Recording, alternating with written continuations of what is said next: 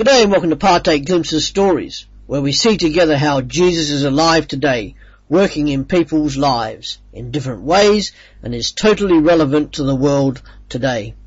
Some 2,000 years after he walked the earth, died on a Roman cross, rose again from the dead, and ascended to the right hand of God the Father.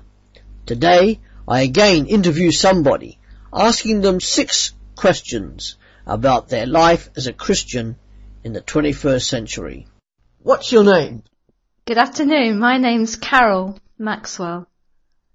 How long have you been a Christian? Oh my goodness me.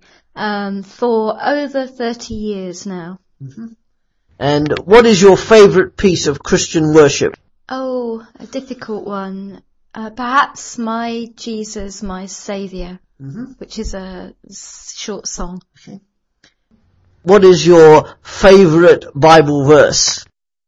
Oh, that would be Psalm 84, verse 5. Shall I read it to you? Yeah, go on, go for it. Blessed are those who have set their hearts on. No, it's not. Blessed are those whose strength is in you, who have set their hearts on pilgrimage. Amen.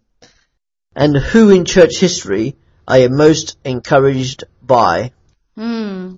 That's also difficult because there's a whole host of witnesses, but one would have to be James Fraser, who was one of the early missionaries in China because of mm-hmm. his amazing prayer life. Mm-hmm.